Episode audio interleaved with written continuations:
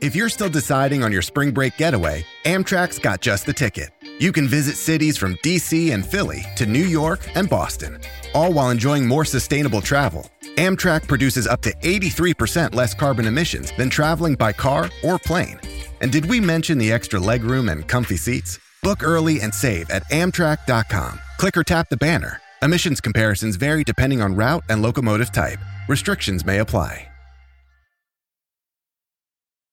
Does Monday at the office feel like a storm? Not with Microsoft Copilot. That feeling when Copilot gets everyone up to speed instantly? It's sunny again. When Copilot simplifies complex data so your teams can act, that sun's shining on a beach. And when Copilot uncovers hidden insights, you're on that beach with your people and you find buried treasure. That's Microsoft Copilot. Learn more at Microsoft.com/slash AI for all. แซลมอนพอดแคสต์มันสดอร่อย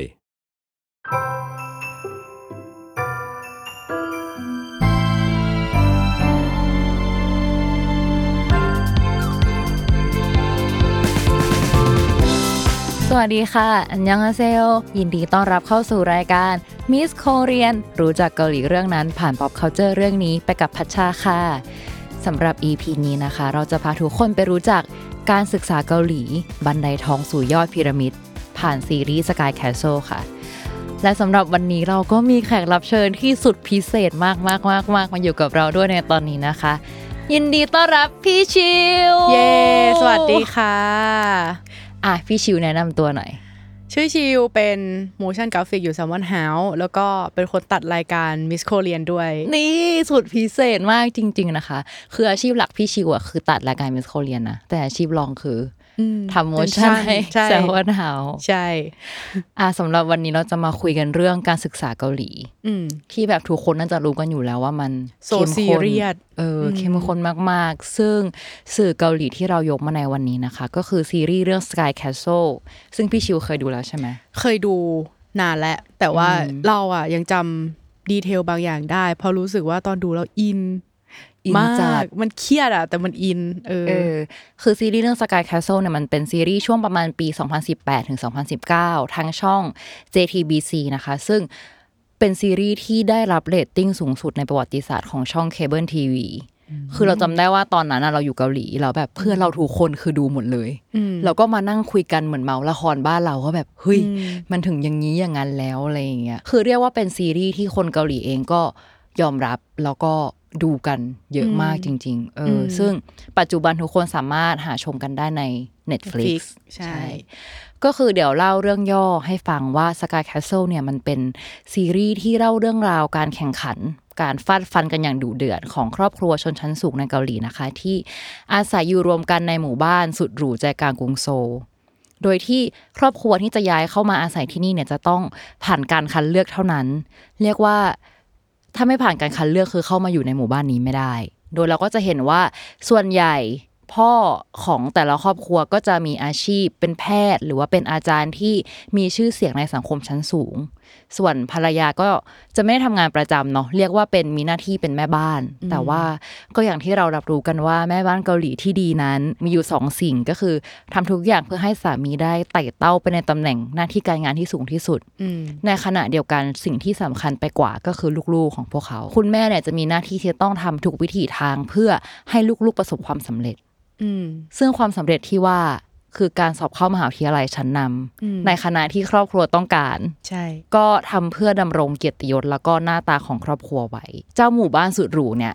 Sky Castle อืม อ่า ชื่อหมู่บ้าน เออคำว่า Sky เนี่ย มันเป็นชื่อย่อท็อป 3 ของมหาวิทยาลัยในประเทศเกาหลีที่เรียกว่าทุกคนอะใฝ่ฝันจะเข้าให้ได้ อืม โดยที่ S ย่อมาจาก Seoul National University K มาจาก Korea University และ Y เนี่ย มาจาก Yonsei University อืม อ่าก็เรียกว่าเป็นแบบ Sky อ่ะ เออสามอันมันมาย่อเป็นคำว่าสกายมันดูแบบสูงส่งเข้าไปอีกอะ ใช่ เออ คือเรียกว่าเข้ายากและ อืม ทุกคนก็ต้องการเข้าให้ได้ อืม ส่วนคำว่า castle อ่ะ ปราสาท ถ้าเราไม่เคยไปอยู่เราก็จะรู้สึกว่าแบบโหปราสาทเลยเหรอวะคำว่า castle เนี่ย มันคือปราสาทเนาะซึ่งจากในหนังอ่ะมันก็มีความไม่เกินจริงอ่ะเพราะว่าลักษณะตัวบ้านก็จะสร้างด้วยสถาปัตยกรรมแบบหรูหราสไตล์ยุโรป ใช่ เ อืม ในเรื่องคือหมู่บ้านแบบไม่สามารถเดินจากหน้าบ้านไปถนนหน้าบ้านได้ภายใน 2 นาทีอ่ะ ใช่ คือต้องแบบอย่างน้อยต้องมีรถกอล์ฟหรือขึ้นเนินอะไรสักอย่างแบบก็ประสาทจริงไงแบบ จากที่เราไปอยู่ที่นั่นอ่ะ เจ้าบ้านอันนั้นก็คือแตกต่างจากบ้านของคนทั่วไปในกรุงโซลมากๆ คือแบบ มันไม่ได้แบบพบเห็นทั่วไปอ่ะเรียกว่าต้องเป็นหมู่บ้านของชนชั้นสูงจริง ๆ อืม อืมถึงจะแบบเรียกว่าแพงแหละ อืม เออซึ่งฟันแฟกว่าเวลาไปเที่ยวเกาหลีอ่ะบางทีเราจะเห็นวิลล่า บางที่ตั้งชื่อว่าแบบสมมติ A B C Castle จริง อ๋อเขามีความออฟเซตกับความแบบชื่อภาษาอังกฤษ ๆ อะไรอย่างงี้ใช่ไหม ใช่ ซึ่งแต่บางที่ก็ไม่ได้แบบ ไม่ได้หรูหราเหมือนในหนังอ่ะ แต่ว่าก็ยังตั้งว่า Castle เหมือนในนี้ปะหมู่บ้านในไทยบุลวาด เออ อะไรอย่างเงี้ย อะไรประมาณนั้น แกรนเฮาแกรนอะไรอย่างเงี้ย ใช่ประมาณ เออ ว่าให้ความรู้สึกหรูหราประมาณหนึ่ง เออ เออ แต่ว่าตอนที่เราดูหนังอะสิ่งหนึ่งเลยที่เรียกว่าเป็นซิมโบลสำคัญของหนังเรื่องนี้ ก็คือพีระมิดของครอบครัวชา อืม เออ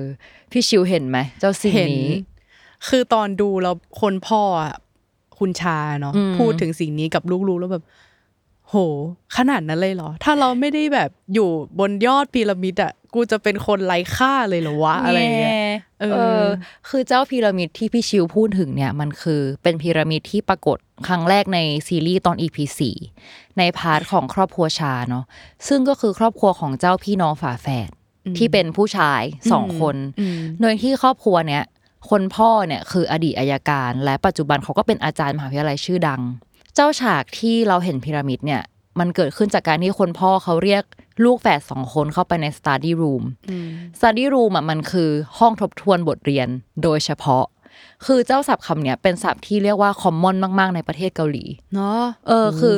คืออย่างในเรื่องเราจะเห็นว่าตัวละครทุกตัวจะมีห้องทบทวนบทเรียนโดยเฉพาะในบ้าน เออ คือเราไม่รู้ว่าคนไทยมีไหมนะเจ้าสิ่งนี้ เราว่ามันแค่ห้องเว้ยมันคือห้องส่วนตัว ในเรื่องมันคือห้องส่วนตัวที่มีห้องซ้อนอยู่ในนั้นอีกทีหนึ่ง ใช่ แล้วเป็นห้องที่มีแต่โต๊ะเก้าอี้จบเลย อืม เพื่ออ่านหนังสืออย่างเดียวเรารู้สึกแบบโห หูดับอะเข้าไปในห้องนั้นต้องหูดับไม่ได้ยินอะไรทั้งนั้นอะ ใช่แล้วเขา เออ บอกว่าไอห้องที่พี่ชิวบอกอะ่ะ อืม พอมันฉายในหนังออกไปอะ่ะ ยอดขายของสิ่งนั้นคือพุ่งเลยนะ ไม่ควรปะ เออ แต่ว่า เจ้าสิ่งเนี้ยเราไม่ได้เห็นแค่ในบ้านคนนะ คือเราสามารถเห็นห้องนี้ในสถานที่ศึกษาได้ อย่างเช่นสมมติว่าตอนเราอยู่มหาลัยอะ่ะแล้วเราอยู่หอในใช่ปะชั้นล่างของหอในจะมี study room ที่พอเราเปิดประตูเข้าไปอะ่ะมันจะเป็นแบบโต๊ะที่เป็นล็อกล็อกล็อกล็อกเหมือนในหนังเลย ว่าแบบทุกคนเข้าไปอยู่ในนั้น แล้วก็เงียบมากคือไม่ได้ยินแม้แต่เสียงลมหายใจอะ่ะคือเสียงเปิดปากกานั่นคือได้ยินแล้วอะ่ะออ เราว่าถ้าอยู่ในหอพักหรืออะไรอย่างเงี้ยมันยังเข้าใจได้ไง อืม เพราะว่าถ้าเป็นพื้นที่ส่วนกลางโดยที่ไม่มีห้องแยกแล้วเราตั้งใจไปอ่านหนังสืออ่ะมันก็จะมีคนที่แบบไม่ได้มาเพื่ออ่านหนังสือแค่มาพักผ่อนมันก็จะกวนกันแต่เนี่ยเข้าใจได้ แต่การที่มีห้องซ้อนในห้องส่วนตัวอีกที เรารู้สึกว่ามันมันเยอะไปหน่อยเปล่าวะแค่อ่านหนังสืออะไรอย่างเงี้ย เออ เออ ด้วยความที่อาจจะเป็นเพราะว่ามันต้องแบบเล็กมากๆ แล้วก็พยายาม ใช่ ให้ตัวเองแบบโฟกัสแค่กับหนังสือตรงหน้าจริง ๆอะ เออมันก็คงมีฟังก์ชันของมันแหละที่ว่าพื้นที่แคบไม่ให้วอกแวก เราส่วนตัวรู้สึกว่ามันคือสมาธิมันอยู่ที่คนเว้ย ถ้าแกจะไม่มีสมาธิต่อให้แกอยู่ในห้องที่ทึบไปเลย มันก็จะไม่มีสมาธิเว้ย เออ อันนี้จริง อันนี้จริง เพราะว่าเราก็จะเล่นมือถืออะไรของเราไปเรื่อย ใช่ เอ เอ อ อ ซึ่งในหนังอ่ะนอกจากห้อง study room แบบนั้นแล้วเนาะแต่ว่าเจ้าห้อง study room ที่พ่อเรียกเจ้าสองแฝดเข้าไปมันเรียกว่าเป็นห้อง study room ที่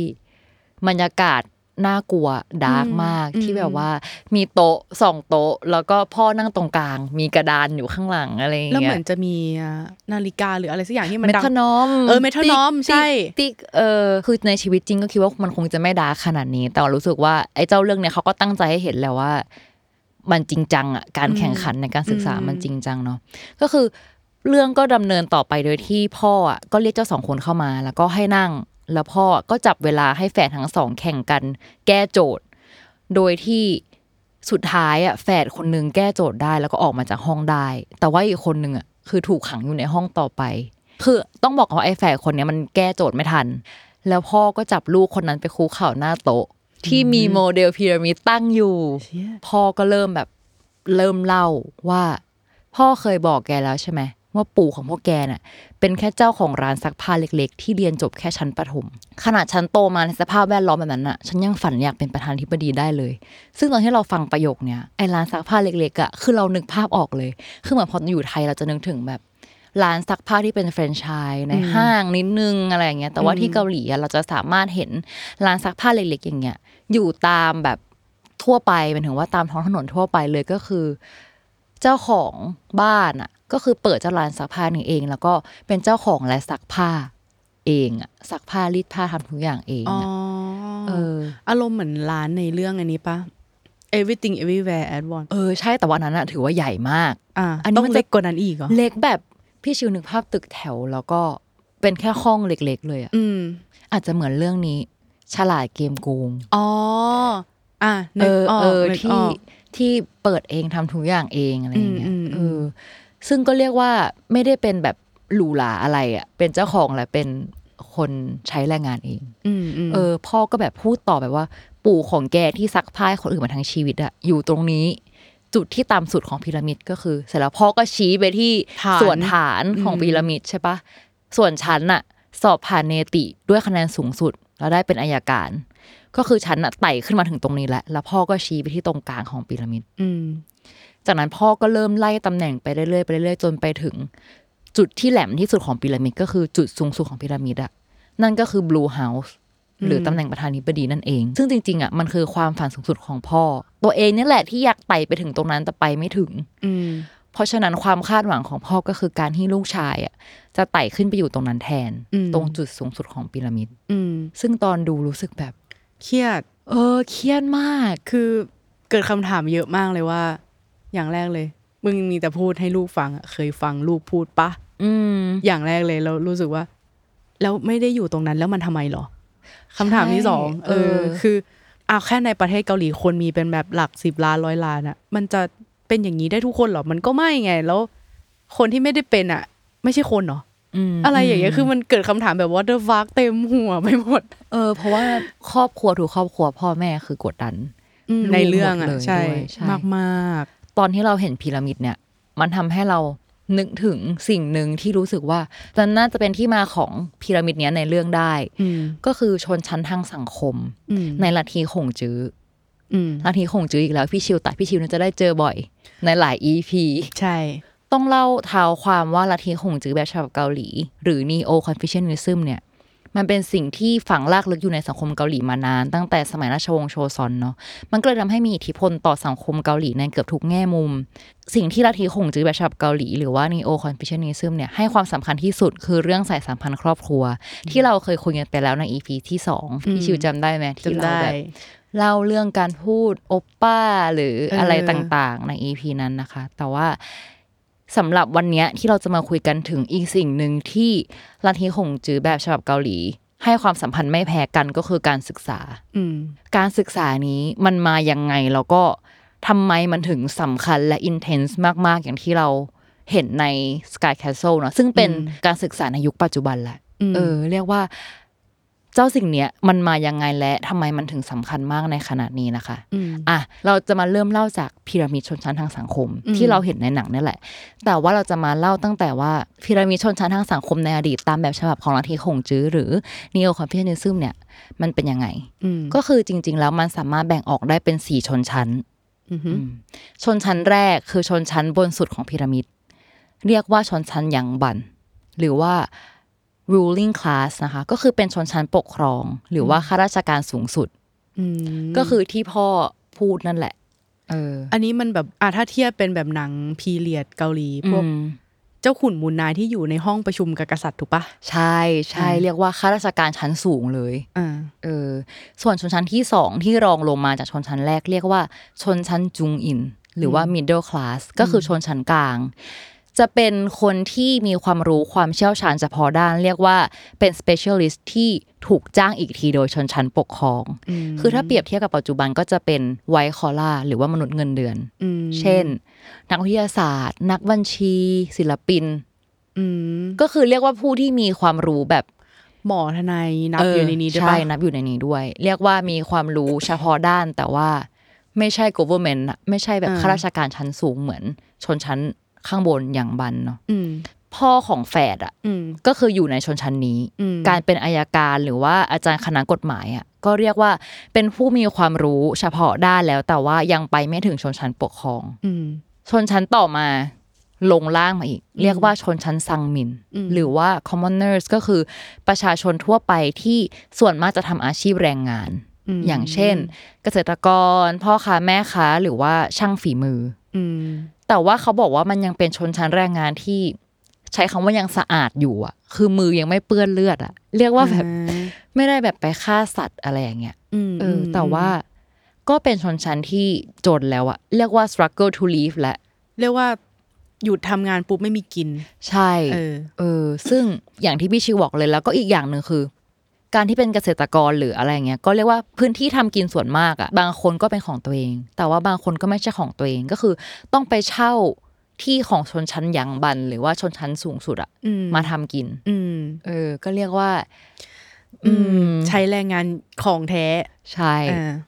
แต่ว่ายังมีชนชั้นที่ล่างกว่านั้น อือฮึ ก็คือฐานของพีระมิดหรือชนชั้นล่างสุด อืม เขาเรียกว่าชนชั้นทอนมิน อืม ชนชั้นเนี้ยจะเปรียบได้กับ untouchable หรือว่าชนชั้นจันทานของอินเดีย อืม เออก็คือแบบชนชั้นล่างสุด คนที่ใช้อาชีพแรงงานที่เขารู้สึกว่ามันต่ำกว่าอันบนคือสกปรกกว่า อืม เช่น คนล่าสัตว์ คนขายเนื้อ คนทำรองเท้าหรือว่าทาสไปเลย ซึ่งปู่ของแฟดก็คือถือว่าอยู่ในชนชั้นนี้ เพราะว่าซักผ้าไงซักความสกปรกของคนอื่นอ่ะ อืม อืมอืม ก็เรียกว่าอยู่ฐานพีระมิดเนาะ มันแบบล่างของล่างชนชั้นแรงงาน มันอันจะเป็นแบบลูกจ้างของชนชั้นแรงงานไปอีกถูกปะ อืม ใช่ อืมอืม เทียบปัจจุบันจะเรียกว่าอะไรลูกจ้างรายวันอย่างนี้ได้ไหม ก็ได้ อืม ก็ได้ กรรมกร เออเออ ในไซต์ก่อสร้างอะไรอย่างเงี้ย ใช่ แล้วคนที่คุมอีกทีก็คืออย่างเช่นอะไรนะ หัวหน้างาน เอ อะไร อ เงี้ย เออ อืม ใช่ประมาณนั้นซึ่ง เนี่ยแหละก็คือพีระมิดในอดีตที่เปรียบเทียบกับพีระมิดปัจจุบันของพ่อเนาะแต่ว่ามีอีกสิ่งหนึ่งที่เราไม่ได้นับรวมอยู่ในสี่ชนชั้นนี้ คือยอดพีระมิด อืม คือ ruler หรือว่า king ซึ่งเจ้าพีระมิดเนี่ยในในสมัยของราชวงศ์โชซอนหรือว่าลัทธิฮงเจือเจ้าพีระมิดเนี่ยคือเรียกว่ามันมีอิทธิพลกับการถ่วงดุลอำนาจการปกครองเหมือนกัน อือฮึ แบบระหว่างคิงกับยังบัน ซึ่งไว้เรามาลงรายละเอียดในโอกาสถัดไป อือฮึ แต่ว่าอย่างยอดพีระมิดเนี่ยถ้าเทียบกับปัจจุบันของที่พ่อชี้อะก็คือบรูเฮาส์หรือประธานาธิบดี อือฮึ เราจะเห็นได้ว่าการปกครองอ่ะมันอยู่ในรูปแบบแนวตั้ง จากยอดพีระมิดสู่ฐานพีระมิดเนาะ อืม ซึ่งมันแสดงให้เห็นถึงการวางแผนของ ruling class หรือว่าชนชั้นปกครองอะว่าเขาจะอยู่ข้างบนตลอดไป ก็เรียกว่าปกครองแบบอยู่บนหอคอยงาช้างอ่ะ ใช่ อืม ก็คือการเปลี่ยนแปลงของชนชั้น หรือว่าการเปลี่ยนแปลงของสเตตัสอะมันเป็นไปได้ยากมาก อืม ๆ จากที่เราแบบเห็นว่าอะแต่ละอาชีพการ ใช่ อยู่อะไรอย่างเงี้ย คือเหมือนแบบพยายามได้แต่มันจะแค่ไม่ใช่จากฐานไปยอดเลยอ่ะ อืม มันจะเป็นแบบอาชนชั้นกลางขึ้นไปเป็นไวท์คอล่า เป็นขุนนางเนี่ยพอเป็นไปได้ แต่ไม่ใช่แบบชนชั้นแรงงานขึ้นไปเป็นคิงนี่ คนทั่วไปน่าจะคิดว่ามึงล้อเล่นปะเนี่ย นี่แหละมันเป็นไปได้ยากมาก ๆ แต่ว่าในขณะเดียวกันน่ะในยุคนั้นเขาก็เชื่อว่าการที่ปกครองในรูปแบบแนวตั้งแบบเนี้ยมันจะนำมาซึ่งโซเชียลฮาร์โมนีหรือว่าเรียกว่าเรียกว่าอะไรความสงบสุขของสังคมอ่ะ เพราะมันคุมง่าย ใช่ คือมันเป็นใจความสำคัญของลัทธิขงจื้อในสมัยนั้น คือการที่ทุกคนแบบรู้หน้าที่และปฏิบัติตามหน้าที่ของตัวเองอย่างเคร่งครัด เขาเชื่อว่าจะนำมาซึ่งสังคมอันสงบสุข อือฮึ เออ แต่ว่าการที่เราบอกว่าการเปลี่ยนแปลงสเตตัสเนี่ยมันยาก แต่ว่าไม่ได้แปลว่ามันเป็นไปไม่ได้ เหมือนที่พี่ชิวบอกว่าบางสเตตัสเนี่ยมันสามารถ อัพกันได้ อัพกันได้ ก็คือลัทธิขงจื้อเนี่ยเขาเชื่ออีกอย่างหนึ่งว่า คุณค่าของคนขึ้นอยู่กับความรู้และความสามารถของคนคนนั้น อืม นั่นหมายความว่าการที่สมมุติว่าเราเกิดมาจากพ่อแม่ที่เป็นยังบัน หรือว่าชนชั้นปกครองเนี่ย ก็ไม่ได้การันตีว่าเราจะได้สเตตัสยังบันไปด้วย ใช่ก็ถ้า เออ เป็นแบบโดนสปอย พ่อแม่หลังกายฉันน่ะ มันก็คือแค่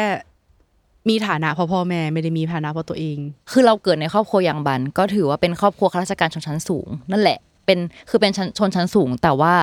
มันไม่ได้หมายความว่าเราจะได้บายพาสสู่การเป็นข้าราชการชั้นสูง อืม เออก็คือเรียกว่าเราแค่อยู่ในครอบครัวที่ต้นทุนดี อืม เออแต่ว่าถ้ายังไม่ได้ผ่านสิ่งสิ่งหนึ่งเนี่ย เราจะยังไม่สามารถเป็นข้าราชการชั้นสูงได้นั่นก็คือการสอบ อืม อืมซึ่งเขาเรียกการสอบเนี้ยว่าภาษาเกาหลีคือควาก่อภาษาอังกฤษเนาะคือ the high civil service examination ก็คือทุกคนจะต้องผ่านการสอบนี้ ถึงจะเป็นข้าราชการชั้นสูง หรือว่าได้สเตตัสยังมันได้ อืม อืมนั่นหมายความว่าไอ้เจ้าการสอบเนี่ยที่มีอยู่อ่ะใครก็ตามที่อยากไต่พีระมิดชนชั้นขึ้นไป สู่ชนชั้นอย่างบันก็สามารถทำได้ โดยการผ่านการสอบนี้ อืม ซึ่งเรียกว่าเป็นการสอบที่ดูเดือดอะ โหด เออโหดมาก โดยที่การสอบเนี่ยเขาก็ตั้งขึ้นมาเพื่อลดความไม่เท่าเทียมของพีระมิดชนชั้นนี่แหละ อ่า เออคือเราจะเห็นได้ว่าในสมัยนั้นเองอะการสอบเข้าราชการ หรือว่าการสอบเจ้าขวากรเนี่ยก็เหมือนเป็นทางออกเดียวที่จะทำให้คนหลุดจากสเตตัสที่ต่ำได้ ใช่ เหมือนเป็นแบบอีเวนต์ใหญ่มากของชีวิตคนคนหนึ่งอะ อืม จุดเปลี่ยนว่างั้นแหละ อืม ถ้าตัดภาพกลับมาในซีรีส์ Sky Castle อ่ะ การที่พ่อของแฝดเข้มงวดการศึกษากับลูกๆ มากๆ แม้ว่า ตัวเขาจะเติบโตในสภาพแวดล้อมที่ไม่ดีอ่ะ อืม ตัวเขาเองก็ยังฝันจะเป็นพนาธิบดีเนาะ เพราะว่าเขาอ่ะไต่ขึ้นมาถึงตรงนี้ได้แล้วก็คือ ตัวพ่อเองอ่ะไต่จากชนชั้นชอนมิน ล่างสุดของพีระมิดขึ้นมาถึงชนชั้นจุงอิน หรือว่าชนชั้นกลางได้แล้ว ซึ่งเรียกว่ามันเป็นสาเหตุที่ทำให้เขาแบบมีความเชื่อแรงกล้าว่า การศึกษาคือสิ่งที่สำคัญ อืม คือสิ่งที่ทำให้เขาก้าวมาถึงจุดนี้ได้ แล้วตัวลูกเองที่เติบโตมาในสภาพแวดล้อมที่ดีกว่า เออ คือเรียกว่ามีทุนให้แล้วก็ไปต่อ ใช่ ได้ไกลกว่าแน่ๆแหละ เออ ลูกมาอยู่จุดนี้แล้วทำไมถึงจะไปอยู่จุดสูงสุดของพีระมิดไม่ได้ อืม สิ่งเนี้ยก็คือสิ่งที่เรารู้สึกว่าประวัติศาสตร์หรืออดีตอ่ะมันก็มีผลมาถึงปัจจุบันแล้วก็ความเชื่อของคนเนาะ อืม ซึ่งสิ่งหนึ่งที่ทำให้เรารู้สึกว่าการไต่พีระมิดในอดีตกับปัจจุบันอะมันไม่ได้แตกต่างกันเท่าไหร่ คือในอดีตอะถึงแม้ว่าการสอบนี้จะมีขึ้นเพื่อลดความไม่เท่าเทียมในชนชั้นทางสังคมใช่ปะใครที่เก่งมีความรู้ก็สามารถสอบเลื่อนชั้นของตัวเองได้ แต่ว่ามันก็มีข้อจำกัด มันไม่ใช่ว่าทุกคนจะสอบสิ่งนี้ได้ เหมือนที่พี่ชิวบอกก็คือ ในสมัยก่อนคือตั้งกฎเลยว่าคนที่จะสอบได้ ต้องเป็นคนที่มาจากครอบครัวจุงอิน หรือ middle class ขึ้นไปเท่านั้น อืม เรียกว่าชนชั้นซังมิน หรือชนชั้นชอนมินที่เป็นชนชั้นแรงงานกับชนชั้นทาสไม่สามารถเข้าสอบได้ คือถ้าจะเข้าอะแกต้องเหมือนวางแผนไปอีกสองเจเนอเรชันในครอบครัวตัวเองอะ ใช่ คือมันไม่สามารถว่าตัวเองขึ้นไปได้ต้องเป็นทานให้ลูกเพื่อสอบขึ้นไปได้ อืม เนอะ เทียบกับปัจจุบันที่การสอบเข้ามหาวิทยาลัยมันก็ไม่ได้จำกัดชนชั้น แต่ว่าเราก็รู้สึกว่าบางการสอบที่ต้องจ่ายค่าสมัครสอบแพงๆอะ อืม หรือว่าเอ แค่ อมั นั้น น ก็ คือ ไม่ กดตัวคัดตัวหนึ่งละ ใช่มันคือการคัดชนชั้นไปในตัวแล้วอะไม่ใช่ว่าทุกคนจะแบบ มีเงิน เออมีเงินมาสมัครสอบได้ ใช่ ในยุคปัจจุบันที่เราเห็นคือแบบโหแต่ละวิชานี่คือ เอาง่ายๆ แยก บ้านเรา กัน อะ เยอะอะ ค่าแกดแพดอะ เออ มันอันละไม่กี่ร้อย แต่ไม่กี่ร้อยสำหรับคนมันไม่เท่ากันไง จริง สำหรับเรามันอ่ะข้าวมื้อหนึ่งในห้าง อืม แต่สำหรับอีกคนหนึ่งคือแบบก้อนใหญ่มากเลยนะเว้ยการที่จะสมมติต้องสอบสามวิชาบวกวิชา เฉพาะทางอีกสองเป็นห้าอย่างเงี้ยห้าหกร้อยเกือบพันอะแพงนะ แพง มากด้วย ใช่แล้วมันอย่างที่ไทยมันไม่ได้จัดสอบครั้งเดียวด้วยปะมันมีหลายครั้งไหม ถ้าแกดแพดนะรู้สึกจะ อืม ปีละครั้งนี่แหละ แต่ว่า อืม มันเอาคะแนนไปยื่นหลายอย่างได้ อ๋อแล้วก็มีสอบตรงอะไรอย่างนี้อีกปะพวกนี้ ใช่ ก็ต้องเสียเงินสำหรับการสมัครเข้าไหม มันไม่ได้เสียเงินทางตรง มันเสียเงินทางอ้อม อืม อย่างเช่นสอบตรงบางที่เนาะอาจจะไม่เสียเงินค่าสมัคร แต่การเอาตัวเองไปอยู่ในที่ที่เขาจัดสอบอะเสียเงิน อืมเออเออเอ เอ อ ออั อันนี้ลืมนึกไปเลยนะ อืม อย่างอย่างตอนตอนอุ้มมาอุ้มก็สอบเข้าพวกอินเตอร์อย่างเงี้ยโหค่าสมัครสอบแต่ละทีคือแพงมาก อ่าแล้วอินเตอร์มันยังมีพวกโทอีกโทเฟลที่ต้องสอบอยู่เนาะ ใช่ อันนี้นก็โห ใช่ แพงจัดเลย แพงมาก เออเราก็รู้สึกว่าจริง ๆ มันก็แทบจะไม่ต่างกับในอดีตอะเจ้าสิ่งเหล่านี้มันก็เรียกว่าคัดบะอะไร ใช่ บางอย่างไปแล้วอะ ใช่ เออ คือการศึกษาคือการลงทุนจริง ๆอะอืม ใช่ ซึ่งเนี่ยแหละในอดีตสุดท้ายแล้วนะ ผลก็คือคนส่วนใหญ่ที่สอบ เจ้าขวากอผ่านเข้าไปได้เนี่ย ก็ไม่พ้นคนที่มาจากครอบครัวยางบันหรือว่าชนชั้นสูง อืม เพราะว่าการสอบนี้มันก็ยากเนาะเรียกว่าแข่งขันกันดุเดือดไม่ใช่ทุกคนจะเป็นข้าราชการชั้นสูงได้เนาะ อืม เพราะฉะนั้นการเตรียมตัวสอบอย่างหนักหน่วงอะ ก็ ก็ คือ ต้อง การเรียน ใช่ก็ต้องเตรียมตัวตั้งแต่เด็ก เรียกว่าต้องตั้งใจเรียนแล้วก็เรียกว่ามีเวลาไปอ่านหนังสืออะ ใช่ ซึ่ง เออ อาต่อให้เปิดให้ชนชั้นแรงงานไปสอบได้อะ อืม เขาก็ไม่มีเวลา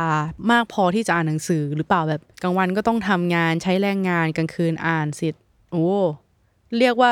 มีเวลาในการศึกษาไม่เท่ากัน แค่นี้มันก็เห็นชัดแล้วว่าใครจะได้ไม่ได้อะ เรียกว่าใช่คืออย่างที่พี่ชิวบอกเลยว่าอ่ะแล้วอย่างครอบครัวที่มาจากชนชั้นล่างๆเนี่ยต้องหาเลี้ยงปากท้องก่อนอะ เออ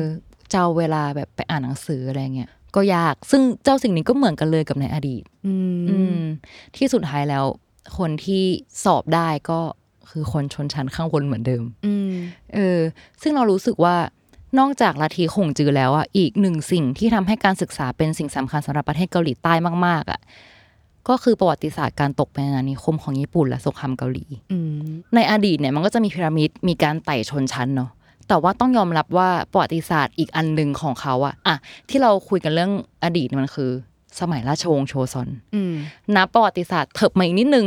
ก็คือในสมัยอาณานิคม ที่ตกเป็นอาณานิคมของญี่ปุ่น แล้วก็สมัยสงครามเกาหลีที่เขาแบ่งแยกดินแดนอะ อืม คือต้องยอมรับว่าหลังจากสงครามนั้นน่ะ ประเทศเกาหลีก็ประสบภาวะข้าวยากหมากแพง อืม คือคนยากจนก็คือแรนแค้นบ้านเมืองแรนแค้นคือทรัพยากรธรรมชาติของประเทศเขาอย่างที่รู้เรารู้กันก็ไม่เอื้ออำนวยต่อการปลูก อยู่แล้วอืม ปลูกเออเราก็จะรู้ว่าปัจจุบันอย่างใครไปเที่ยวก็ต้องรู้แล้วว่าอ่ะผลไม้เขาแพงแน่นอน อืม อะไรอย่างเงี้ยสิ่งเดียวที่ประเทศเกาหลีใต้มีก็คือทรัพยากรมนุษย์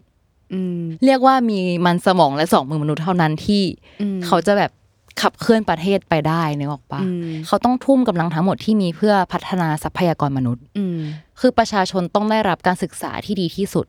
นั่นหมายความว่าเมื่อจบออกมาทำงานแล้วอ่ะก็ต้องทำงานหนักที่สุดเหมือนกัน อืม เพื่อเป็นกำลังสำคัญในการพัฒนาประเทศชาติต่อไป อืม เออ เพราะฉะนั้นในยุคนั้นอ่ะผู้คนก็จะตั้งใจเรียนมากๆ แบบเพื่อสอบเข้ามหาวิทยาลัยที่ดี ๆ ได้ เพื่อที่จะได้ทำงานในที่ดีๆ ซึ่งงานดีๆ ที่เขาหมายถึงก็ไม่พ้นงานราชการ ใช่ อ่ะเจ้าสิ่งเนี่ยก็ยังได้รับอิทธิพลจากหงจื้อมาอยู่ อืม อย่างงานอื่นๆก็จะเป็นงานทางกฎหมายหรือว่าแพทย์เนาะหรือว่าการเข้าเป็นพนักงานบริษัทชั้นนำต่าง ๆ เพราะว่าการทำงานในที่เหล่านี้อะมันจะสามารถทำให้คนคนหนึ่งซึ่งคนคนนั้นขอรีมาร์คไว้ว่าเป็นผู้ชาย เพราะว่าในยุคนั้นน่ะ คนที่จะหาเลี้ยงครอบครัวมันจะเป็นผู้ชายเนาะ อืม การที่เขาได้ทำงานในที่ดีๆเหล่าเนี้ยนั่นหมายความว่าเขาจะสามารถไต่พีระมิดขึ้นมาได้ อืม เออซึ่งมันไม่ใช่แค่ตัวเขาคนเดียวที่ไต่ขึ้นมาได้คือ ครอบครัวเขาทั้งหมดที่เขาต้องดูแลและแบกไว้อะก็จะถูกขึ้นมาด้วยเหมือนกัน เรียกว่า The ก็ bag อืมครอบครัวก็จะสุขสบายมีชีวิตที่ดี เออ แต่ว่าต้องบอกว่าในช่วงนั้นที่ฟื้นฟูเศรษฐกิจอะตำแหน่งงานที่เปิดมันก็ไม่ได้มีมากทำให้การแข่งขันมันดุเดือดมากๆเนาะเออเรียกว่าคนเกาหลีทุกคนก็ต้องต่อสู้ต้องเป็นเลิศต้องเป็นที่หนึ่งในทุกด้าน ตั้งแต่สมัยแบบโรงเรียน ก็ต้องเรียนให้เก่งมากๆมาก ๆ เพื่อให้เข้ามาหาลัยได้ เราต้องเข้ามหาลัยที่ดี ๆ ด้วยแล้วเข้าไปก็ต้องแบบเก่งมากๆมากๆๆๆถึงจะเข้าบริษัท มัน หรือ เทน ทำอะไร ส์ ที่ดี มาก ได้ ในทุกขั้นตอนของชีวิตอ่ะ ใช่ มันทำให้เราแบบ เออ เข้าใจว่าทำไมการศึกษามันถึงสำคัญสำหรับเขาอะ มันคือการศึกษาเปลี่ยนชีวิต มันเข้าใจได้แหละในบริบทของเขา แต่แค่แบบว่า ระหว่างทางมันทิ้งคนไปเยอะมาก ใช่ ทั้งทงๆที่คนที่โดนทิ้งอ่ะ เออ เขาเรียนไม่เก่งในห้อง แต่เขาเป็นเลิศมากอีกด้านหนึ่งอะไรอย่างเงี้ย ซึ่งมันไม่ได้ให้ความสำคัญ เพราะว่ามันไม่มิงมันนี่เว้ย เออ อันนี้ก็ต้องมาคุยกันอีกยาว เรื่อง ใช่ อาชีพแบบไหนอีก ใช่ ที่ ใช่ เออ จะเม k มันนี่สำหรับ เรียกว่าอะไรความเชื่อ ของ ของ ข ค องนจื้อ ใช่ ใช่ ใช่ เกรดเพิ่มเติมว่าไอดอลหรือเด็กเทรนด์ อืม ในยุคแรก ๆอะ อืม ส่วนมากจะเป็นเด็กที่ไม่ได้มาจากครอบครัวที่ร่ำรวย อ่ เพราะว่าเราจะได้ยินเราจะเคยได้ยินแบบดงบังเอเจ คุยกันถึงอดีตที่ไม่มีตังค์เพราะว่าถ้ามาจากครอบครัวที่เป็นชนชั้นสูงอยู่แล้วอ่ะเขาจะไม่เลือกมาเป็นไอดอล ม ใช่เพราะว่าเขาก็จะแบบคงสิ่งเดิมของเขาต่อไปเหมือนกับ สมัยยังบันที่ชนชั้น มัน สูงก็จะอยู่ตรงนั้นต่อไป มันมันก็คงคล้าย ๆ ไทยที่แบบว่า ลูกไปเป็นดารากับลูกไปเป็นหมออ อืม คนก็อยากให้ลูกไปเป็นหมอมากกว่าปะ อืม เออ มันดูมันดูมีอนาคตกว่า ม เออ อะไรอย่างนั้น ใช่ แต่ว่าถ้าพูดถึงยุคปัจจุบันจริง ๆอะไอดอลหรือว่าดาราหลายคนก็เริ่มมาจากครอบครัวที่ร่ำรวยอยู่แล้ว เพราะว่าเขาก็สามารถซัพพอร์ต ใช่ ลูกได้เลยในทันทีโดยที่เหมือนว่าการมาเป็นไอดอลเลยก็ต้องสละการเรียนหนังสือเนาะ อืม แต่ว่าในยุคปัจจุบันอะพ่อแม่ก็คือ เหมือนถ้าถ้ามีเขาเรียกว่ามี mindset ที่เปลี่ยนไปอะเขาก็จะซัพพอร์ต เปลี่ยน ลูก เปลี่ยน ได้ วิธี เลย การปั้นจากการปั้นเพื่อไปเป็นหมอก็คือปั้นเพื่อไปเป็นดารา ใช่ เออ เออเพราะในยุคปัจจุบันเราก็จะเห็นแล้วว่า หาเงินได้เยอะเหมือนกัน เยอะก็หมออีกบางทีอะ ใช่ใช่เอออ่ะกลับมาที่ประวัติศาสตร์เกาหลีก็เรียกว่าในยุคที่เราคุยกันเมื่อกี้ที่เขาแบบตั้งใจตั้งใจมากๆอะมันก็เป็นยุคฟื้นฟูเศรษฐกิจเนาะซึ่งในยุคนั้นอ่ะเขาเรียกคนกลุ่มแรกที่เป็นผลผลิตจากการเรียนมหาวิทยาลัยยุคแรกอ่ะแล้วก็เป็นบุคคลที่มีการงานที่ดีมีชีวิตที่ดีอ่ะว่านีโอยังบัน ก็คือเป็นคนชนชั้นสูงในยุคปัจจุบันนั่นเอง เขายังใช้คาว่ายังบันที่มาจาก อืม อดีตอ่ะ อืม เออ เรียกว่าแบบเป็นเป็นคำเปรียบเปรยแล้วก็คนก็เข้าใจกัน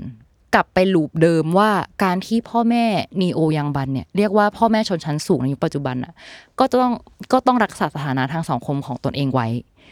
โดยวิธีการที่ลูกตัวเองก็ต้องสอบเข้ามหาวิทยาลัยดีๆ ได้ ได้ทำงานที่ดีๆ ก็คือเหมือนกับพีระมิดนั่นแหละ ที่เจ้าลูกยังบันจะจะอยู่ได้อ่ะก็คือ เหมือนเป็น ต้อง เช็คลิสต์ของชนชั้นนี้ว่าต้องมีอะไรบ้าง ถ้าหลุดจากเช็คลิสต์พวกนี้ไปจะไม่ใช่แหละ ซึ่งจริงๆอันเนี้ยแอบไปเจอตอนรีเสิร์ชว่าแบบว่า เออ คือดูตอนดูในหนังอะแล้วมันมีฉากที่มันมีครอบครัวตัวหลักเลยอะที่ตัวแม่เองอะโดนคุณย่ากดดันมาว่าต้องการให้หลานเป็น หมอ หมอเจเนอเรชันที่สาม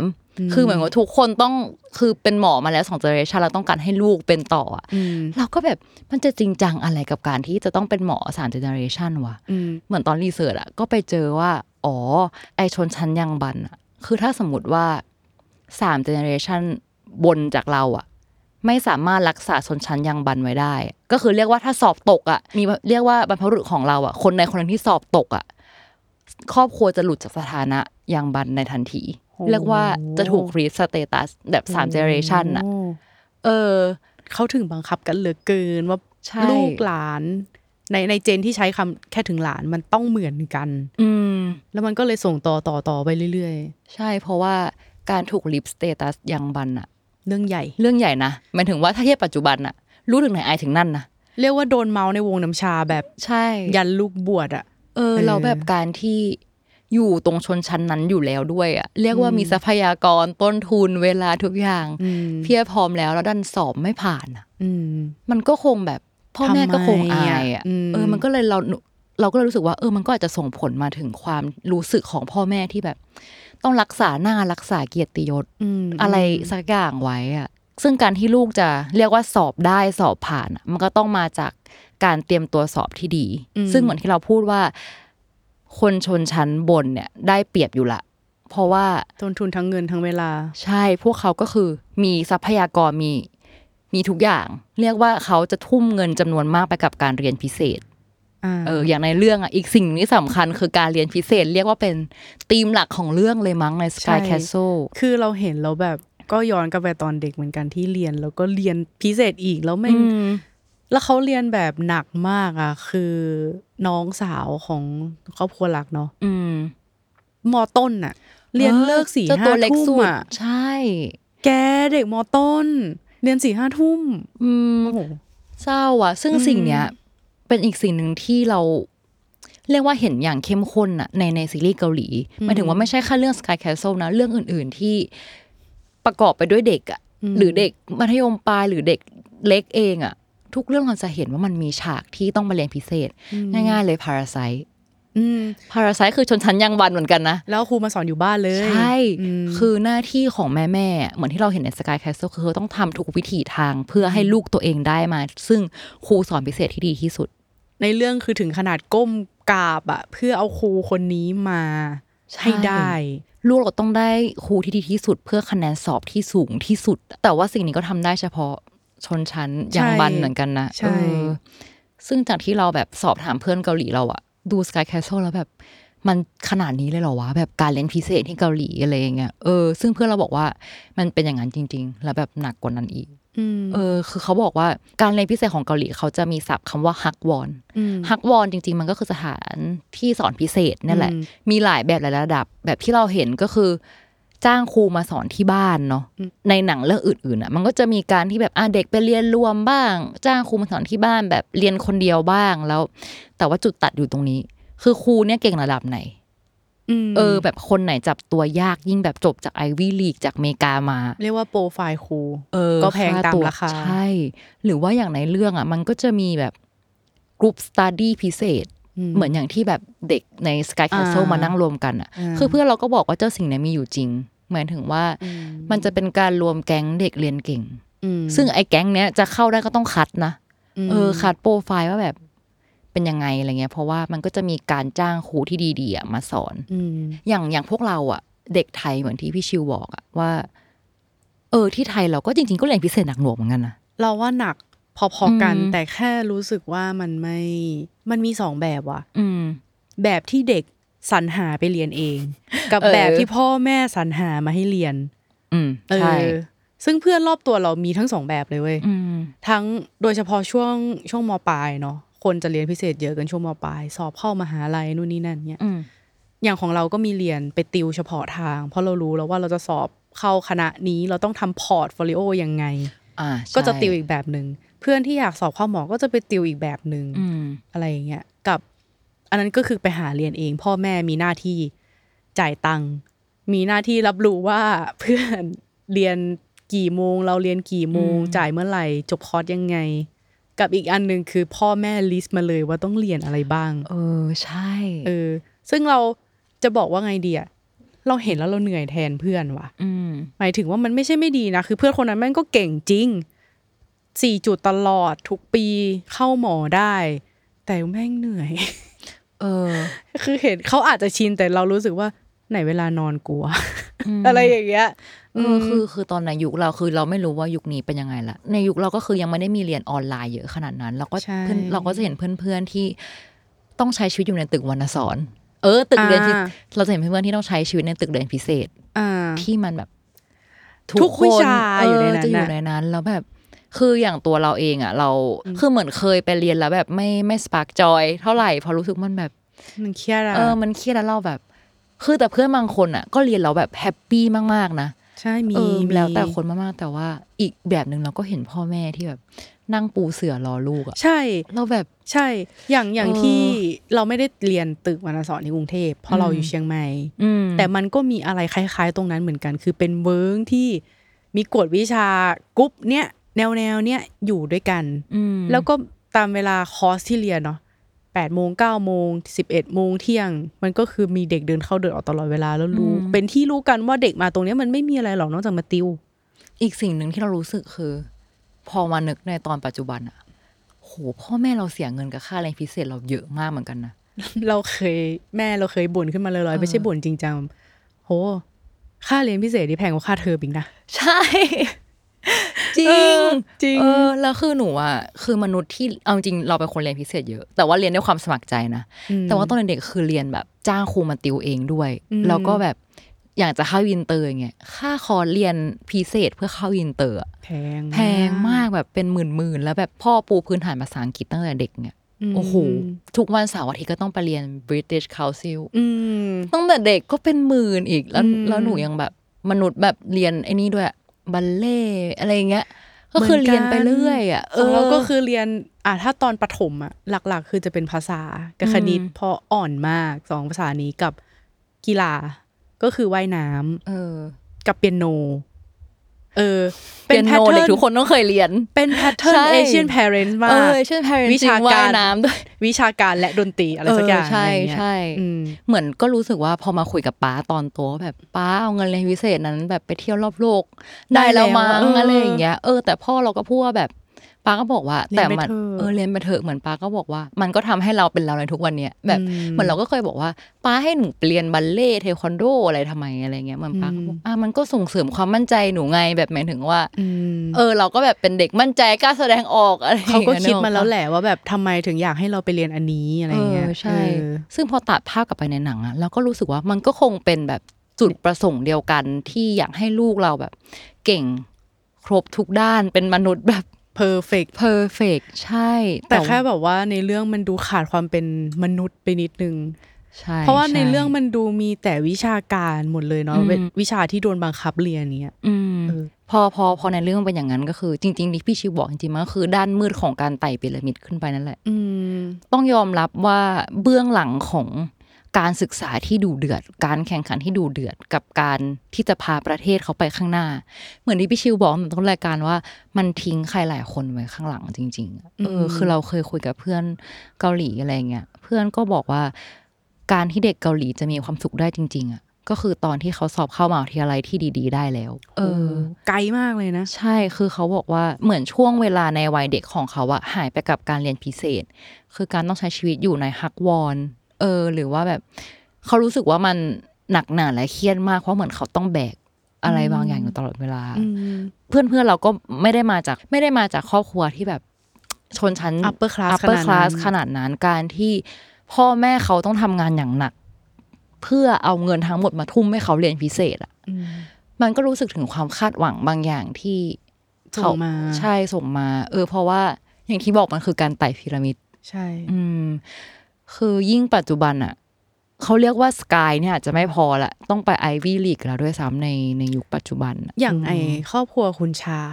อืม ซึ่งจริงๆเขาก็มีลูกสาวอีกคนปะในเรื่อง ใช่ อะ ใช่ ที่ พ่อแอดซูมว่าลูกสาวอยู่ไอวี่ลีก อืม แต่จริง ๆ แล้วไม่ แล้วก็ความแตกอีกทีในเรื่องอ่าสปอยอเลอร์นะคะ ไม่ทันแล้วมั้ง ไม่เป็นไรเรื่องนี้มันตั้งแต่ปี 2018 ละ ใช่จริง ๆ แล้วพ่อนึกว่าลูกอยู่ฮาร์วาร์ดแล้วก็ส่งเงินให้ตลอดแต่ว่าจริง ๆ แล้วอะลูกไม่ได้เข้า ใช่ เออ แค่แบบมีบัตรปลอมมาให้ถ่ายรูปให้พ่อเห็นอะไรอย่างเงี้ยซึ่งเข้าใจฝั่งพ่อที่แบบดันให้เรียน เพราะมันเหมือนครอบครัวใน Sky Castle มีลูกเพื่อความหน้าตาสังคมด้วย อืม เพื่อเพื่อชนชั้นด้วยเนาะ อืม มันก็เลยเข้าใจได้ว่าการดันลูกไปอยู่ไอวี่ลีกได้แสดงว่าบ้านเนี้ยประสบความสำเร็จเว้ย ใช่ลูก เออ ลูกและมหาวิทยาลัยที่ลูกเรียนอ่ะ คือตัววัดความสำเร็จของพ่อแม่ อืม แต่ว่าจบมาแล้วยังไงเนี่ย มันอีกสเต็ปหนึ่งละ ใช่ เออ แต่การเอาตัวเข้าไปอยู่ในสกายหรือว่าไปอยู่ในไอวี่ลีกได้อะ อืม คอมพีทละบ้านเนี่ย อืม อืม ซึ่งจริงๆมันก็เศร้านะ การที่ลูกไม่กล้าบอกพ่อตัวเองว่าไม่ได้เข้าไอวี่ลีกได้อะ ใช่ ในแง่หนึ่งก็ไม่อยากทำให้พ่อแม่ผิดหวังอะถึงขั้นต้องแบบโกหกปลอมแปลงแบบตัวตนอะไรเงี้ยหรือความฝันของเขาอะเนาะ เราอะรู้สึกว่ามันเหนื่อยนะ การที่เราไม่สามารถแสดงตัวตน อะไรให้ที่บ้านเห็นได้เลยว่าจริง ๆ เราเป็นคนยังไง เราเรามองโลกยังไง เราคิดเห็นยังไงอะไรอย่างเงี้ยซึ่งในเรื่องแม่งเป็นอย่างนั้นไง เพราะว่า ออ ถ้าพูดอะไรผิดหูนิดเดียว อีตาคุณชานี่คือจับเข้าห้องเชือดอะไอไอห้องเรียนนั่น ส อะ ตาร์ดี้ลูมนั่น ใน แหละ ในเรื่องเราเรียกว่าห้องเชือดเว้ยแบบ ใช่ ไม่ใช่ห้องเรียนแล้วมึงห้องเชือด เชือดกันขึ้นสู่พีระมิดนะคะ อืม ห้องนั้น อืม เอออย่างในเรื่องเราก็จะเห็นตัวละครที่ฆ่าตัวตายที่เป็นเด็ก อืม อืมซึ่งเจ้าสิ่งเนี้ยก็สะท้อนสังคมเกาหลีจริง ๆ นะว่า มันมีข่าวเด็กเกาหลีที่เครียด แล้วก็ฆ่าตัวตายเพราะการศึกษาอยู่บ่อย ซึ่งอย่างตอนที่เราเรียนที่เกาหลีเองอะเราก็สัมผัสถึงสิ่งนี้มาก ๆ แบบ เหมือนตอนที่เราอยู่อะเราจะรู้สึกได้ว่า เพื่อนทุกคนจะมี mindset ของความเครียดเนาะแต่อย่างแรกคือ เพื่อนจะรู้สึกว่ากูสอบเข้ามหาลัยนี้ได้แล้วเว้ยอ่ะโมเมนต์แรกแต่ว่า การแข่งขันต่อมาในมหาลัยนั้นน่ะ ที่เราบอกว่าทุกคนก็ต้องเป็นที่หนึ่งในมหาลัยนั้น เพราะว่าเราก็คือตัวเลือกหนึ่งในฟันเฟืองของบริษัทในอนาคตต่อไปอ่ะ เพราะฉะนั้นการที่อยู่ในมหาลัยนั้นเองอ่ะทุกคนก็ต้องแข่งขันกันแข่งขันกันแล้ว อย่างมหาลัยเราก็จะมีการประเมินสุขภาพจิตทุกเทอม เออว่าตอนนี้แบบคุณเป็นยังไงรู้สึกยังไงอะไรเงี้ยแล้วถ้าผลมันออกมาไม่ดีอ่ะก็จะมีห้องหนึ่งเลยที่เราจะต้องถูกบังคับไปรับคำปรึกษา คือจริงๆเขาก็ไม่บังคับหรอก แต่เขาก็แนะนำให้เราไปที่ห้องนั้นซึ่งมีอยู่ในมหาลัย แล้วก็เราสามารถไปได้ตลอดเมื่อเรารู้สึกแบบ ไม่โอเค สิ่งเนี้ยเราอยากรู้ว่ามันมันเพิ่งมีหรือมันมีมาควบคู่กับการบังคับการศึกษาอย่างนี้วะหมายถึง เคสค่าตัวตายของเด็กมันเยอะเขาเลยมีสิ่งนี้หรือเปล่า หรือมันมีอยู่แล้ว อันเนี้ย อันนี้สำหรับเราเราเราไม่แน่ใจแฟกต์แต่ว่าจากที่เราไปอยู่อะเรารู้สึกว่าประเทศเกาหลีมันเป็นประเทศที่แข่งขันดุเดือดในทุกๆด้านอะพี่ชิว แล้วเรารู้สึกว่าทุกคนมันมี awareness ของเรื่อง mental health mental health ใช่ ซึ่งตอนเข้าไปอะวันแรกของการรับน้องอะก็คือต้องไปนั่งอยู่ในห้องประชุมรวมกัน แล้วสิ่งแรกที่เขาพูดถึงคือสิ่งนี้ เจ้าห้องนี้ว่าโอเคโรงเรียนนี้โรงเรียนเรามหาลัยเรามีสิ่งนี้อยู่ที่ไหน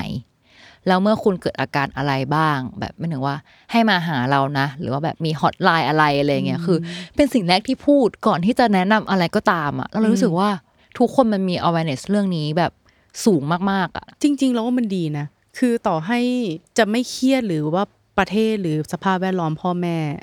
ตักกะทางสังคมจะไม่ฟอสขนาดเนี้ยคนเราไม่เกิดความเครียดอยู่แล้วเว้ย จริง เราอะคิดว่าการที่มหาลัยหรือสถานศึกษาในประเทศนั้นๆ มีสิ่งนี้เป็นเรื่องคอมมอน อืม คือประเทศที่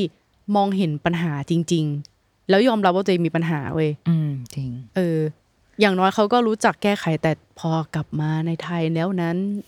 เออเนี่ยไม่เลยนมหาลัยในไทยก็เลยไม่รู้ว่ามันไม่มีถูกปะ ไม่มีแล้ว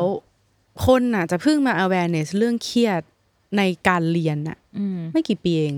จริง ๆ ไม่ถึงห้าหกปีด้วยซ้ำอ่ะ อืม เพราะก่อนหน้านี้คือ ก็จะพูดว่าถ้าเด็กมาบ่นเครียดหรือเกิดการฆ่าตัวตายการเรียนอะไรอย่างเงี้ยก็แบบ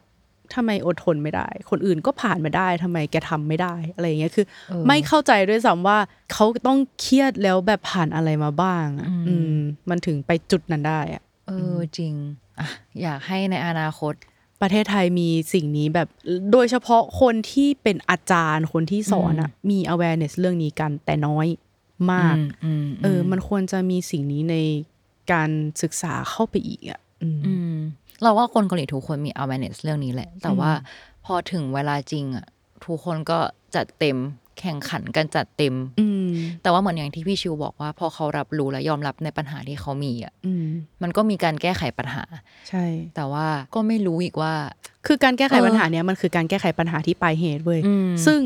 ต้นเหตุคือการฟอร์สการบังคับของสภาพแวดล้อมสถานะทางสังคม เขารู้ว่าสิ่งนั้นมันแก้ไม่ได้ อืม มันมันคือลัทธิของชื้อที่ฝังอยู่ใน DNA ของคน อืม เกาหลีถูกปะซึ่ง ใช่ แต่มันก็เป็นสิ่งที่ทำให้ประเทศเขาพัฒนาจนถึงทุกวันเนี้ย อืม มันก็คือมีทางออกแต่แค่ไปจัดการต้นเหตุจริง ๆ ไม่ได้หรอก อืม อืม เรียกว่าต้องค่อยๆ ปรับ ใช่ กันต่อไป ใช่ อืม แต่แต่เราอะรู้สึกว่าเราก็เห็นไปในทิศทางที่ดีขึ้นนะหมายถึงว่า อืม ตอนไปเจอเพื่อนๆอะไรอย่างเงี้ยมันถึงเพื่อนๆก็ เรารู้สึกได้ว่าก็ยังเป็นการแข่งขันแหละ แต่ว่าเริ่มมี mindset ของการแบบฟรีการปล่อยวางอะไรบางอย่าง อืม มากขึ้นในความรู้สึกของเราที่ตอนเราไปตอนแรกเราแทบไม่เห็นมันเลย แต่ด้วยความเป็นคนไทยนึกออกปะ อ่า ฟรีอ่ะฟ ใช่ รีอะไรอย่างเงี้ย ใช่ เออ แต่ว่าเนี่ยกลับไปล่าสุดปีนี้รู้สึกว่า เอ้ยเพื่อนๆแบบ เริ่มมี mindset นี้กันมากขึ้น ซึ่งเรารู้สึกว่าดีใจ เออ เออ กับสิ่งนี้ คืมออด้วยด้วยโลกที่แบบมันเปลี่ยนไปไวมาก มันทำให้เห็นว่าอาชีพที่มีเกียรติหรือมีเงินจริง ๆ ในสังคมมันไม่ได้แค่หมอทนายหรืออาชีพยุคเก่าอ่ะ อืม มันมีอาชีพใหม่ ๆ เกิดขึ้นเยอะมาก แล้วเป็นที่ต้องการของสังคมบางทีมากกว่าอาชีพเดิมๆที่คนนับหน้าถือตาด้วยซ้ำ ม อืมมันเลยทำให้ mindset คนในประเทศอ่ะเปลี่ยนมากขึ้น อืม เรียกว่าการศึกษามีการพัฒนาไปในทางที่มันจะทันโลกมันก็เลย มันยังฟอสแต่มันไม่ได้ฟอสแค่อาชีพอาชีพใดอาชีพหนึ่งเท่านั้นอะไรเงี้ยอืม เออสิ่งที่พี่ชิวพูดคือถูกต้องมากอะ่ะ เพราะว่าอย่างเกาหลีการศึกษาที่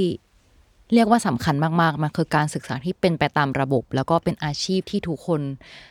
ในอดีตรู้สึกว่า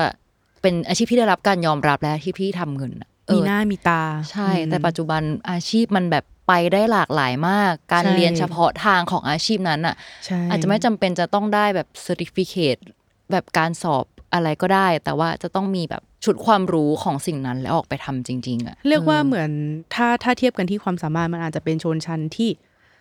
เอ่อมีความสามารถเฉพาะทาง specialist อืม ชนชั้นนั้นอะแต่มีความสามารถและมีสิ่งที่สังคมต้องการมากขึ้นกว่าเมื่อก่อน เออเออ เออ อันนี้จริง มันเลยเกิดการยอมรับและมองอาชีพอื่นมากขึ้น อืม เออ อย่างเช่น อาชีพสายไอที อืม ตอนเนี้ยทางโลกเรียกว่าทางโลกอ่ะ มันจำเป็นมาก อืม ไม่ใช่ว่าหมอทนายไม่จำเป็นมันยังจะเป็นอยู่ แต่ไอทีมีคนมองเห็นมากขึ้น เมื่อก่อนอะเรียนไอทีอะก็แค่แบบอ้าวซ่อมคอมเป็นใช่ไหม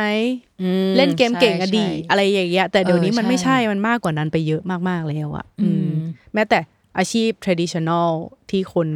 คิดกันอะก็ยังต้องอาศัยสิ่งเหล่านี้จากคนที่เรียนด้านไอที อืม โลกพัฒนาไปไกลมาก ใช่ใช่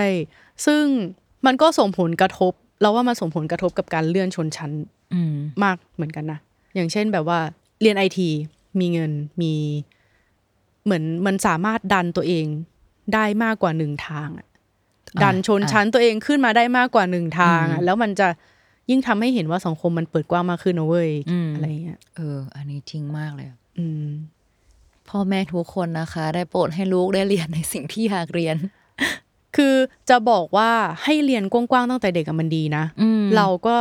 เป็นหนึ่งคนที่พอกลับไปมองย้อนรู้สึกว่าพ่อแม่ค่อนข้าง ให้เรียนในสิ่งที่ คิดว่ามันดีแล้วมันก็โอเค แต่เราดันขี้เกียจ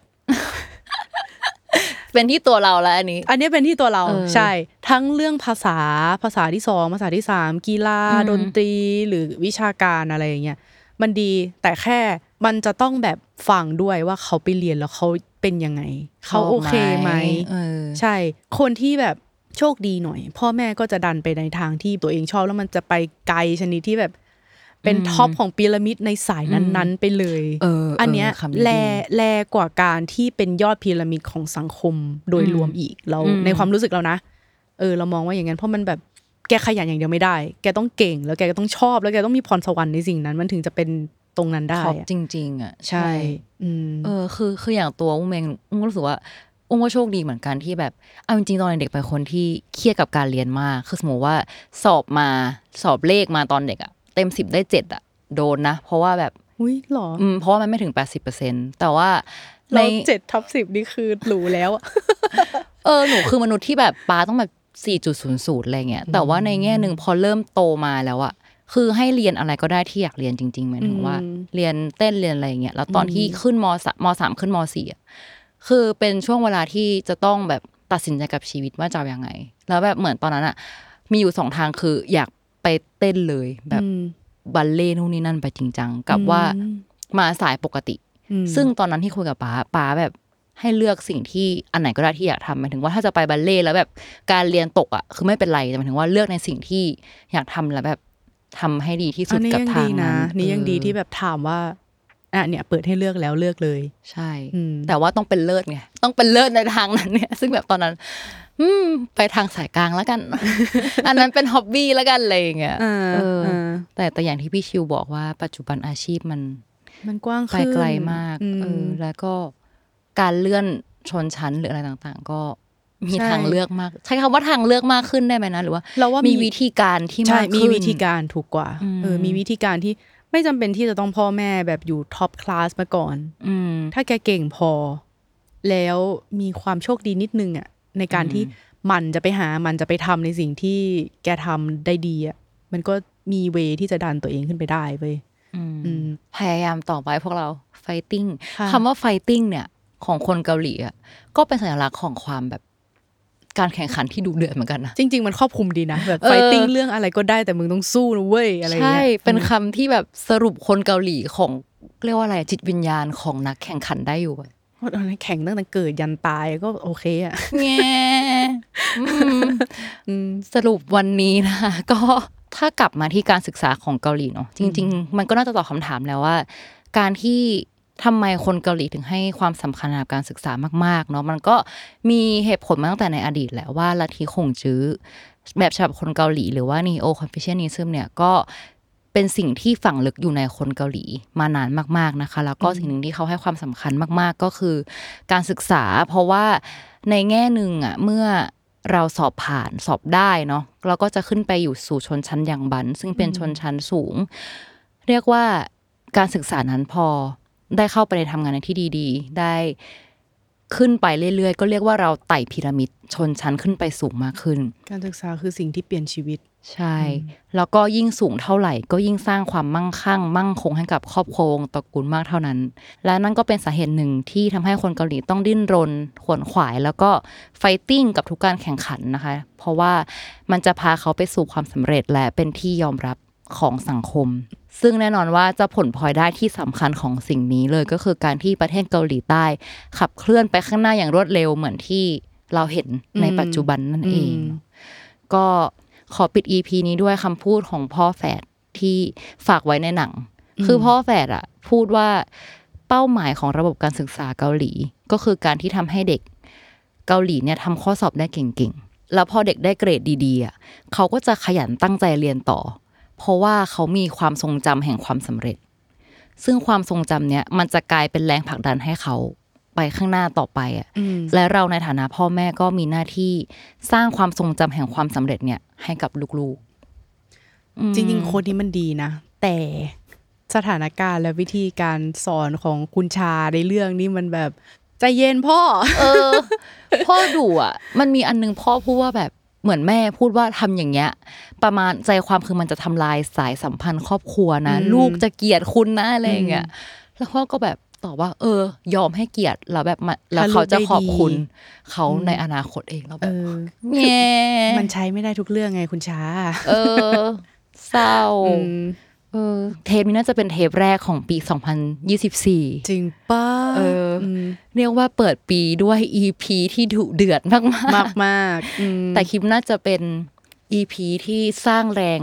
ไฟติ้ง ให้ทุกค กับ น ทุกคนนะคะ สำหรับปีนี้ ใช่ก็ ไม่ว่าจะเรื่องอะไรก็ตามเนาะ อืมก็ขอให้ปี 2024 เป็นปีที่ทุกคน โชคดีดีกว่า โชคดีเออทำอะไรแล้วมันแบบว่าไม่แหกจนเกินไปแล้วกัน เออเรา เราจะผ่านทุกอย่างไปด้วยกันค่ะ ค่ะ ไฟติ้งพอสมควรที่เหลือขอให้โชคดีมากๆแล้วกัน อืม โอเค จบแล้วสำหรับ EP นี้เป็นไงบ้างพี่ชิว กับการเข้ามาอยู่ในห้องอัดครั้งแรก เดี๋ยวพี่ชิวต้องตัดเสียงตัวเองนะเนี่ย ใช่ ตอนแรกตื่นเต้นแต่ออกมาแบบเออ สนุกกว่าที่คิด ตอนแรกนึกว่าจะเครียดแต่แบบอืมมันเหมือนคุยระลึกความหลังนิดนึง ในการเรียน เออเออเรื่องชีวิตที่ผ่านมาแล้วเรียกเอาจริงๆเราไม่เครียดเพราะว่าเราผ่านมันมาแล้วปะ ใช่ เออ โอ้โหแต่ตอนนั้นคือแบบโอ้เหนื่อย อืมเกือบตายเหมือนกันเกือบ ใช่ อืมอ่ะประมาณนี้สำหรับ EP นี้ขอบคุณพี่ชิวมาก ขอ ๆ บ แล้วก็ คุณอุ้มที่ชวนมาเหมือนกัน มาอีกแน่นอน อืม อีกเยอะมากมาย อืม โอเค ก็ขอบคุณทุกๆ คนด้วยนะคะ สามารถติดตามรายการ Miss Korean ได้ทุกช่องทางของ Salmon Podcast นะคะ มาทุกวันอาทิตย์ แล้วก็หวังว่า Miss Korean จะทำให้ทุกคนดูซีรีส์เกาหลีสนุกมากขึ้นนะคะสำหรับวันนี้ไปแล้ว บ๊ายบาย บ๊ายบาย สวัสดีค่ะ ไฟติ้งครับ